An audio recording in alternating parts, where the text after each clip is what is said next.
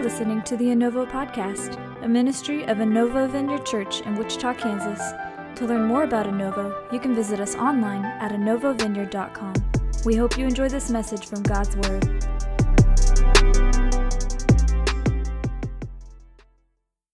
Well, tomorrow's Memorial Day. It's always an interesting holiday, and it's more than just barbecue and hanging out and going swimming, which I enjoy all those things. But it's a holiday where we honor those who have died in American wars. And uh, my in laws, are they were a little older, they're both gone now, but Mary's parents, they would always talk about Decoration Day. Have you ever heard that phrase before? And they go decorate the graves, they decorate all the graves. But the holiday is specifically about decorating the, the graves of fallen soldiers who have died for our freedom. And uh, started with the Civil War, then expanded to World War I, and then World War II, and then so on. And, um, but we honor the people that died for our country. And that's kind of cool for us. We've got a lot to be grateful for because there have been brave men and women who have died for us as a country throughout the 200 and whatever years that we've been a nation. And uh, they, pay, they, they made the ultimate sacrifice, and we're the beneficiaries. So that's our, it's a time to celebrate what people have won for us. Um, and soldiers who have fought and died for our freedom are great pictures of the Lord Jesus, aren't they? The, the Lord Jesus bravely went to the cross and he died for us so that we can be free and live a life of freedom. And that's just so good for us. And that's our celebration as well. And his sacrifice provided everything that we need to really live. So, today, real quick, uh, don't have a lot of time. I want to talk about that word salvation and how it ties into freedom. We're doing a series called Released by the Cross, and we're talking about all the things that Jesus won for us on the cross and how we can step into those things. So, um, today we're going to look at that word salvation. So, let's, let's I know we prayed a lot today, but let's pray and thank the Lord for those who have died, that their families would be blessed. There's people still giving their lives for our country even today.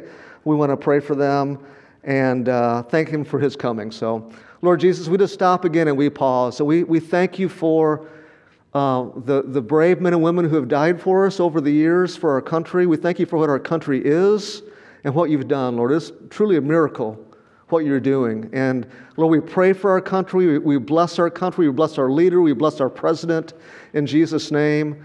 And Lord, continue to work in our country, put good people in leadership uh, with elections coming up. And Lord, we also thank you again for your sacrifice on the cross for us. That, Lord, you bled and died and suffered.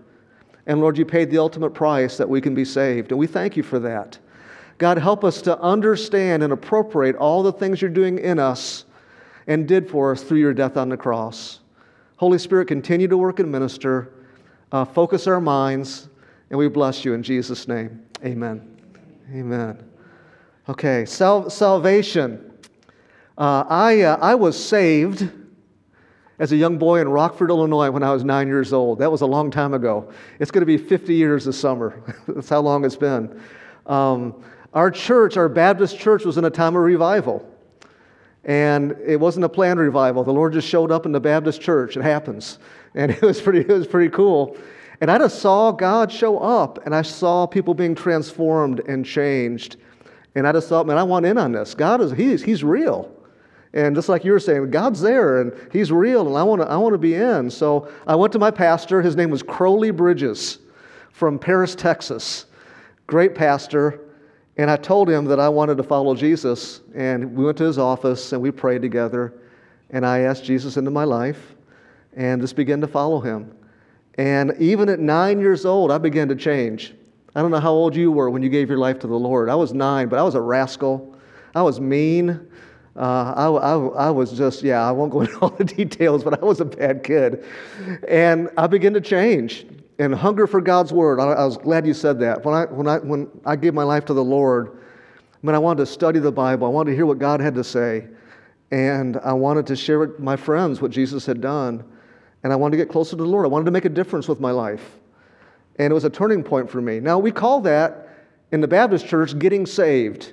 I got saved. There was a song we'd sing. It was on a Monday. Somebody touched me. You ever hear that song before? I know it was the hand of the Lord. And on your day, you'd stand up, you know. And, uh, but my sins were forgiven. And I gave my life to the Lord, and it was a, it was a big deal. And some call that born again, and that's, that's okay too. But as I grow and study the Bible and learn, I'm understanding that salvation is not just about having your sins forgiven. It's not, it's not just about your eternal destiny. It's about even more than that. There's so much bundled into that, that term salvation as the Bible describes it. And I would say this salvation is God's total provision for his people through the sacrifice of the Lord Jesus on the cross. Salvation, God's total provision. Everything that you will ever need, Jesus won for you on the cross. It's important for us to understand this as we move forward in what God has for us as a church.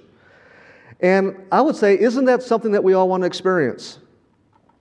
God's total provision. We have needs, we have challenges, we have issues. But God has what we need through the cross, and that's good for us. So, we've talked before about this. The Greek word in the New Testament, uh, the Bible was not written in English. The Bible was not written for English speaking people. okay? The, the, Bible was written in uh, Koine Greek, the common Greek for the people, and it's for people all over the world of many, many different languages. We think everything's about us sometimes, it's not. So we translate that word, where sozo is a word that means salvation. We translate that word into English as salvation, but we also tra- it's also translated into other words that give us some hint of the fullness of what salvation is. Um, it's more than just getting saved. Healing is in the gospel. It's not part of the gospel, healing's in the gospel, it's in there. Deliverance from torment is in the gospel. Provision for every need that we have as people is in the gospel. Jesus won it for us on the cross. Uh, everything comes to us through the cross, and God wants us to, that to stick in our minds. Let me say it like this um, Being born again or getting saved is a one time experience. Uh, I always like to say it's like getting married. Mary and I, uh, we've been married for 39 years. It's going to be 40 a year from this July. And we stood up in front of people and we gave our vows and we made our promises. And that one time act brought us into marriage relationship with each other. And we did that. And we were married. Being born again or getting saved happens when we step into a relationship with the Lord through belief and confession. Confess your, with your mouth the Lord Jesus that God raised him from the dead and you will be saved. It's a, con, it's a confession we make, it's a one time act. It's like giving your, your wedding vows. Jesus did all the work, He's made His promises to us. We say yes in response, and, we and we step into a relationship with Him. But salvation is a progressive experience. We are being saved. It's kind of, we want things to be like all clean cut and perfect, and it's hard to dis- discern sometimes. We have been saved, but we are being saved at the same time. We are being saved. We are getting better. know, the, Lord's, the Lord's working in our life, and that's good for us, you know. And it's progressive. You know, when I got when I made my covenant promises to my wife, I had no idea what it meant to love somebody and I still suck at it. I'm getting better. I'm getting better, but you, you, can ask her how I'm doing. You can always ask her, How's Greg doing at loving you and being a good husband? She'll tell you what she thinks. I can say that because she's far away right now. So, uh, but we're getting better, and there's ups and downs, aren't there? There's some hills and valleys, but we're growing in relationship with each other and relationship with the Lord. You're getting better at it. There's some ups and downs. Sometimes we fall on our face, but you're being saved. Salvation is like the land of Canaan that the Israelites stepped into. They didn't win it all at once, they won it progressively. It wasn't until David, King David came along, that they really took the whole land. That was about 400 years after they stepped into the promised land. They progressively took it bit by bit, piece by piece, until they appropriated the whole land and stepped into it. So today, I want to say, how do we step into all that God has for us at salvation?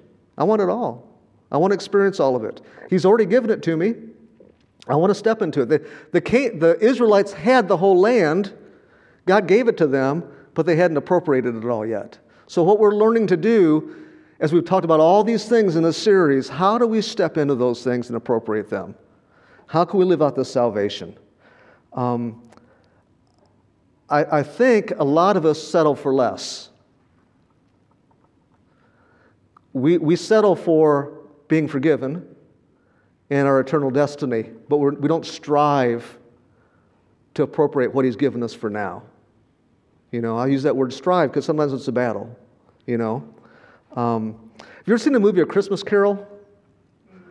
I, I love the one with George C. Scott in it. That's my favorite. I know it's not Christmas time, but uh, in the beginning of the movie, you see Ebenezer Scrooge, the old miser, and he owns this huge house that he inherited from his father. It's a mansion in London, it's, it's gigantic. And in the movie, on Christmas Eve, we see him stop at a vendor and buy a cup of broth for his dinner. The guy's a millionaire. He could have anything he wants for dinner. He stops and he gets a, a cup of broth and he warms it on the fire in his room. And as he goes into his house, we see that this entire mansion is being unused and he's just living in one room. And not only is he living in one room, we learn that he's living in the servants' quarters. because when the bell, Jacob Marley shows up and all the bells start to ring, you ever see Downton Abbey? When they want something, they pull on the thing and the bells in the servants' area rings. That was the room he was staying in, the, the room with the bells, because they were the bells for the servants. So here's this guy he has more money he knows what to do with. He has a mansion that he didn't pay for, and he's living in a servant's quarter, eating a, drinking a cup of broth. that is a good description of some followers of Jesus today. We are, we are living in the, in the servants' quarters, totally unaware of all that God has won for us on the cross, sipping our broth, uh, worried about where our next meal is going to come from, wondering if God can take care of us, and afraid. And the Lord would say to us, Man, I won so much for you on the cross. Total provision for everything that you'll need. And, and, and, when you know me, when you have been saved, you have those things. Let me show you how to step into it, even for coughing. Um, this is what Paul prayed for the, for the church in Ephesus. Ephesians 3 17 through 18. Let's stand in honor of God's word for this first verse. And I'm going to ask somebody who wants to, our normal reader, Nick's not here today, but if somebody wants to read this for us, that would be awesome. And that you, being rooted and grounded in love, may be able to comprehend with all the saints what is the width, the length, and the height and the depth, and to know the love of Christ, which surpasses knowledge, that you may be filled to all the fullness of God. Amen. That's a good, that's a good verse. You may be seated. Thanks, Steve. Leave that up there a second. Paul's praying for the Ephesian church, and that's one of my favorite books in the Bible. He does, God, he lays out so much from the Lord for the people. And he says that he prays for them, that they're already being rooted and grounded in love. If you've ever planted something, we've already been planted, our, our roots are growing, okay? But he, they needed to comprehend something. What they need to comprehend? The width, the length, the height, and the depth of what Jesus has done for them. That they would know the love of Christ that surpasses knowledge and be filled with all the fullness of God. That's what we want. God, I want to be filled with all of your fullness. And I love it. Here again, it's not this black and white thing, there, there's a length to it. There's not just a length, there's a depth and a width and a height. It, it just goes every direction. It's, we could search out for our entire life all that Jesus has done for us. We're never gonna, we're never gonna get to all of it. We're never gonna get to all of it. And Paul says, if you could just comprehend what God has done for you, you're gonna move out of those servants' quarters. You're gonna ditch your broth. and you're going to have a steak. You know, the guys last night, we went to Texas Roadhouse and went to see a movie, and we got a steak at Texas Roadhouse. I'd rather have steak than a cup of broth any day, you know? So, our prayer God, help us understand and comprehend the length and width and depth of your great salvation. So, God gives us pictures to understand these things. I'm going to go fast here, but He fills the Bible with illustrations and pictures for us to help us get it. Um, and Psalm 78 is a great one. Uh, the children of Israel coming out of Egypt into the promised land is a great picture of salvation. Psalm 78 and 50, verse 52, I'm going to read this for us. But he led his own people out like sheep and guided them in the wilderness like a flock. He led them safely so that they did not fear, but the sea engulfed their enemies. So he brought them to his holy land, to this hill country, which, was right, which his right hand had gained. He also drove out the nations from them and apportioned them an inheritance by measurement and had the tribes of Israel dwell in their tents. What did God not do was He didn't say, Hey, I got you free from Egypt, and they all leave Egypt, and He points towards the promised land. I think it's that way, guys. Go get it. and good luck. You know, He didn't, he didn't do that. He, he, he walked with them all the way through. One of your provisions of salvations is the presence of the Lord, that He goes with you everywhere you go. You never have to pray, God be with me today, because He's with you. He's with you all along the journey. You can talk to Him and communicate with Him. He is shepherding you like a big old sheep. He's doing that right now. It covered all their blessing and passage through the desert, uh, through the Red Sea, you know, we can look at the landscape of our country right now and get a little afraid of some things. Can we see some, maybe some desert times coming? There's predictions of recession and different things coming. Depends who you listen to. Don't listen to too much of the negative stuff. Be aware. But we can be afraid of that. What, the, the desert time is coming. Guess what? God will shepherd me like a sheep in the desert. He has the ability to take care of me and provide for me and give me everything He needs, everything that I need in my family. Deliverance from my enemies a cloud by day in the desert. This was a miracle that in a hot desert where I, always, I always wondered why people die in the desert in Western movies, the old Westerns, until I went to Tombstone, Arizona on a trip in, uh, down, I think it was in July. And you step out into the desert, it's like, man, I can't even breathe out here. You, I would die in five minutes. There's scorpions and snakes and the cact- cactus and everything out there. There was a, a cloud that shielded them by day to where they didn't feel the heat of the sun. There was a pillar of fire by night, water from the rock. Your God can bring water out of a rock for you. you know, uh, manna. How, how many truckloads of food would it take to, to, to feed three million people in the desert every day? Quite a bit. But God fed them every day, three million people. Provision for them. Even their shoes never wore out, and their clothes didn't wear out. Uh, we wouldn't like that because we like to buy new clothes. At least I know I do. I like to buy new shoes, you know. Uh, he even drew, drove out the nations before him. Uh, all this is summed up in that word salvation. That's what God does for us. But they failed to understand it. This is what happened. Psalms 78, 19, 22. Then they spoke against God. They said, Can God prepare a table in the wilderness? Behold, he struck the rock so that waters gushed out and streams were overflowing. Can he provide bread? you know, will he give us meat? you know, they were, they were not satisfied, and when their next challenge came along, they panicked. Now, I know you're not like me, but do you ever panic when new challenges come along? God does some amazing thing in your life, and then here comes something else. And like, yeah, what are we going to do? Get afraid.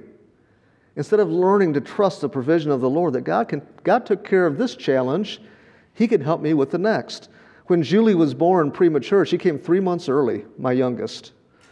And everyone said that she wasn't going to live. Well, then she, she made it, and she made it past the next challenge and the next challenge, and now she's 23 and she's just ornery, but she's, she's, there's nothing wrong with her from all that, you know? And the Lord brought her through. And God, if you're paying attention, God is building a track record of, in your life of the things He's done for you, the things He's brought you through. A time when you were just down and depressed, wondered how you were going to make it, and, he, and, and you got through. He's at work. It's good to write those things down and rehearse and remember. You know, the Sabbath back in the day was a day of remembering. We think of the Sabbath about, as, as, about not working, and it was about not working, but what, what did you do when you were not working on the Sabbath day? You remembered. You rehearsed what God has done in your life. You just took a moment and said, well, yeah, he did this, and he did this, and he brought us through the Red Sea, and he gave us manna in the wilderness, and water came out of a rock, and we had this medical bill, and God paid it, and uh, I got rejected for this job, and, I, and it's the one I always wanted, but then he came along and gave me something better and you rehearse what God's doing. You rehearse it as part of your rest and your quiet time and your prayer time, and you remember.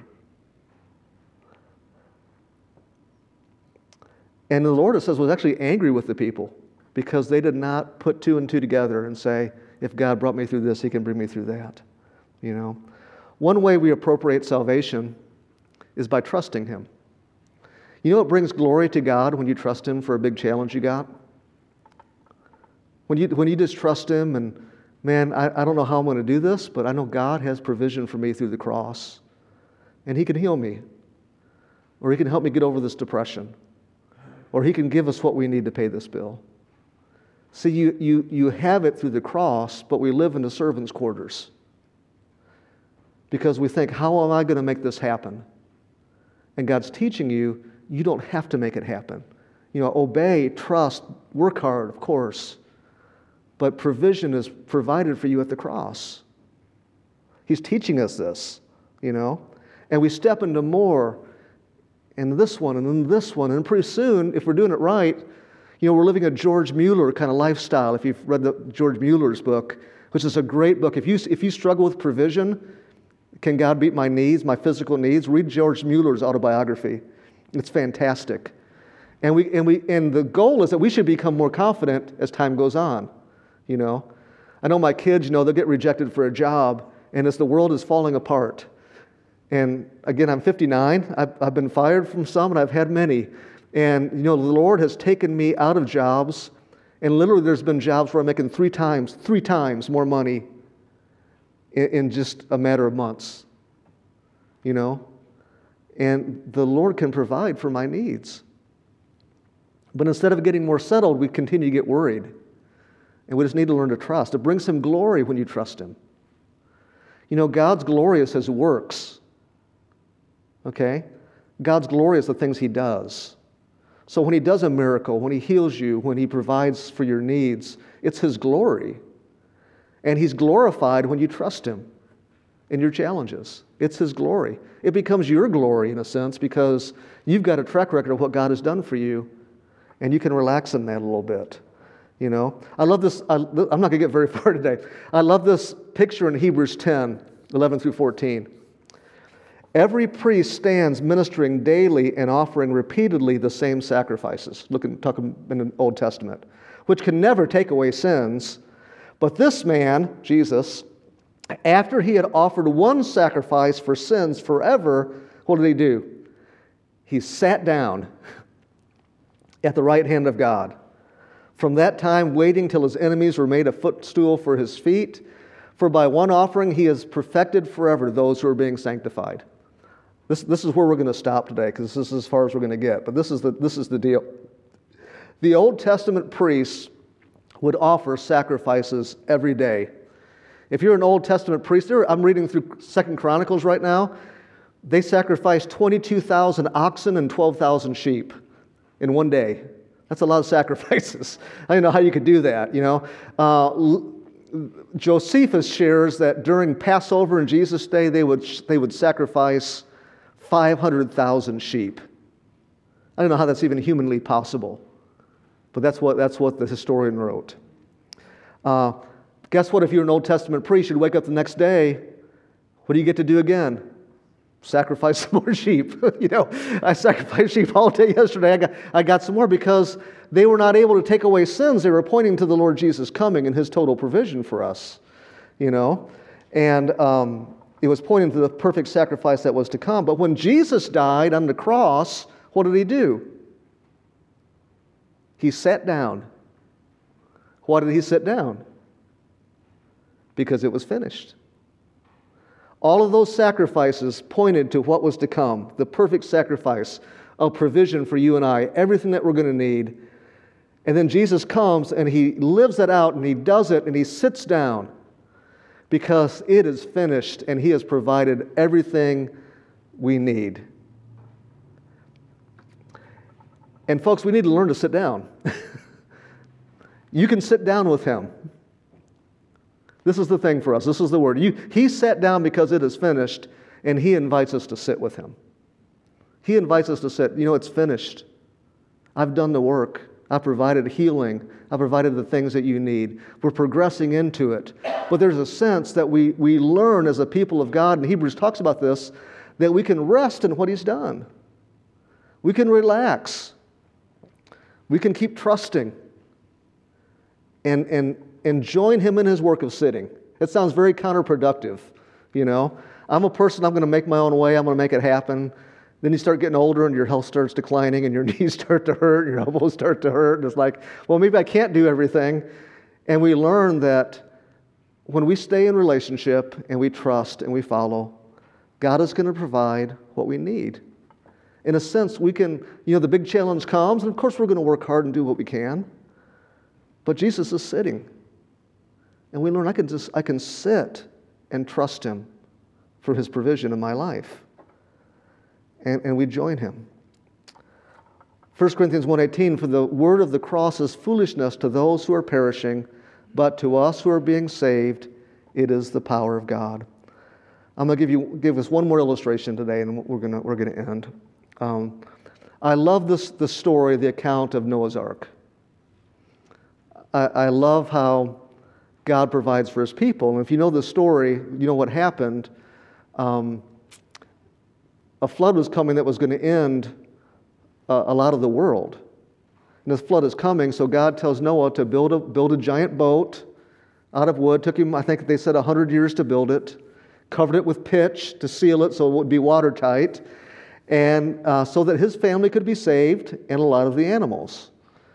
So when the rain started, God told Noah, Take your family and get into the ark.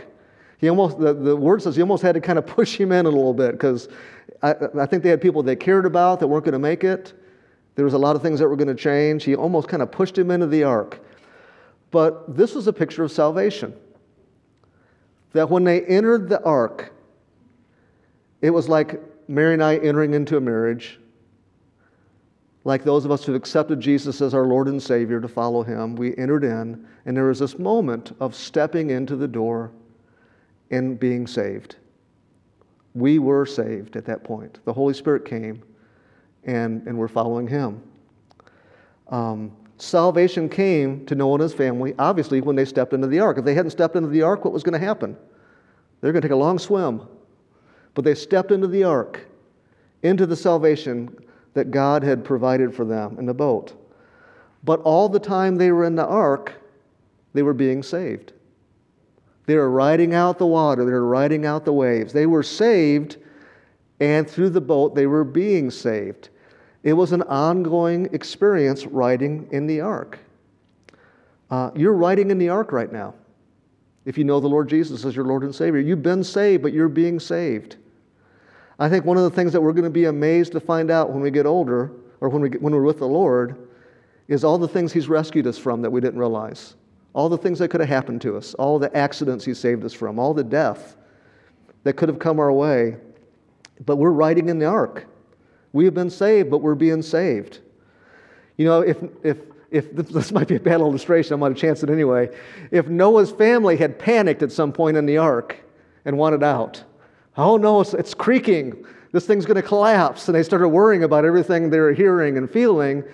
And they jumped out of the window into the water to find salvation. They'd have been in big trouble. It'd have, been, it'd have been rough. I think maybe that's why God only had one window and it was way up on the top of the ark where they couldn't reach it. They, could, they couldn't bail out, you know. They had to trust God's provision in the ark. And I'm a little claustrophobic. I don't know about you. I don't like to be enclosed in one spot. I could never work in a kiosk. I have to be out doing things. And it would have been tough sitting in that ark for uh, how many days was it they were in the ark? Was it 120 days or it was what's that? A year. Okay, a year. No television. No, no, no Netflix, you know, they're, they're in the ark, you know, and what, what are we going to do today, you know, and, and, and I'm sure it got very confining, and, but they were, they were being saved through the ark. And God's provision was coming to them, and they, and they made it all the way through. And it was hard, but they had to trust God's provision. Um, maybe your life today is really, really boring, and you'd love some excitement, but it's just day to day, and you're just being faithful right now. You're trusting the Lord in that daily grind and working your job and being faithful. If you're married, being faithful in your marriage, being faithful to the Lord Jesus. And it's just not a big thrill. You're just like you're, you're in the ark waiting for the, for the door to open and the flood to go down. And there's some choppy waters, and some days, like, oh, you know, you, you, you feel it. But God is working salvation in you and for you as you wait. Maybe you're in choppy waters and every day's a new adventure and you wish it was boring. God is working salvation in you. He's teaching us to trust Him. He's, he's making available to us. I'm not going to get into this. Healing, deliverance, all these things, God is working in us because He has provided salvation for us. And we need to learn to do it. How can we learn to do it? Real fast. Thank God for, the, for what He's done for you already. When you, when you talk to Him, one reason we're taking communion every Sunday, it's the gospel. every Sunday, we're, we're, we're seeing and living out the gospel through, through communion. But also, uh, it gives us a chance to thank the Lord for what He did for us. So, one thing can, we can do every day to step into His provision thank God for the ark, thank Him for the provision, thank Him for what He's done, thank you for the cross. Uh, Ephesians, God, show me the length and the depth and the height and the width. I want to step into all your fullness. Just pray and thank Him. The Holy Spirit is with you for the ride, and He's going to show you what to do. Keep trusting Him, obey Him, listen to His voice. We had a good practice this morning of just listening to what the Lord's saying, and that's good for us. Keep trusting Him. He's going to use you to minister to people as He's working out salvation in you. Um, trust Him and obey. Avoid, you know, try to, try to resist the panic. Keep trusting Him, keep obeying, keep following, hang in there. Uh, the next time, here's a good thing to try. The next time you face an obstacle or a situation that would make you normally panic, just stop and pray. God, I trust you for your provision for this. And wait for Him. Sit down. We're not good at sitting down. Sit down and trust Him. And just rest in His work. You know, prayer is resting in the work of the Holy Spirit in the Lord Jesus. Prayer is trusting God. It's not when all else fails, pray. It's joining God in His work, so pray. you know, we pray to join Him in His work, and as we're waiting, we thank Him and say, God, you got this. I don't like it, but God, you got this. Thank you for your provision for me on the cross. Lord, move with deliverance, move with healing. Are not your journey's been two years of waiting? in the, in the ark, trusting the Lord for healing. That's hard. I've admired you as you've gone through this. You know, uh, we're being saved. And I love the good reports that we get, you know. So let's, let's, pray, let's just pray and thank the Lord and let's just, just, just understand that the things that are happening to us are not because God's punishing us or hurting us or because we're out there on our own or because we're we're just victims of random chance. That is not who you are. You are God's kid, and you are in his, you're in his boat. and, and he has provided you through his salvation on the cross, and he has everything that you need. He wants us to show us, he wants to show us how to appropriate it for right now. So let's pray. Um, Lord, we thank you for your provision. We thank you for the cross. Lord Jesus, we, you could have left us alone, but you didn't. So, God, we thank you for coming. Lord, we thank you for your promises in the Word that give us a hint of what you've done for us. And God, we bless you and thank you. And Lord, right now, we just thank you for any difficulty we're going through. Let's just do this for a moment. Is, is there a difficulty or a frustration you're going through right now as you're in, as you're in the ark? is there something that's happening? Is, is, is there need for healing or need for some deliverance? Or is there something that you're going through that you just, you're just frustrated by it? Invite him into that right now. God, I thank you that you have made provision for us through the cross. And Lord, we lift up these points of frustration, Lord. There's no meat. Where's the food going to come from? Where's the water going to come from? Lord, it's hot. Yes. Lord, it's cold. Lord, I'm lonely. Lord, I'm struggling. Lord, we just, we just thank you that you have provided for us. And Lord, I pray that your grace would continue to work in us, strengthen us. But Lord, help us to learn to trust you better. That we can trust in your provision and walk in some victory. Lord, that we can have a smile on our face even when we're getting punched in the gut. because, Lord, you are faithful and you are with us, and we're going to make it, and we're going to be okay. God, we trust your provision. We trust your work on the cross. Open our minds to see. And Lord, we love you today. God, I pray for anybody specifically going through a really difficult time. Lord, thank you that you're with them. And Lord, you got this. Lord, we love you and thank you in the strong name of the Lord Jesus. Amen.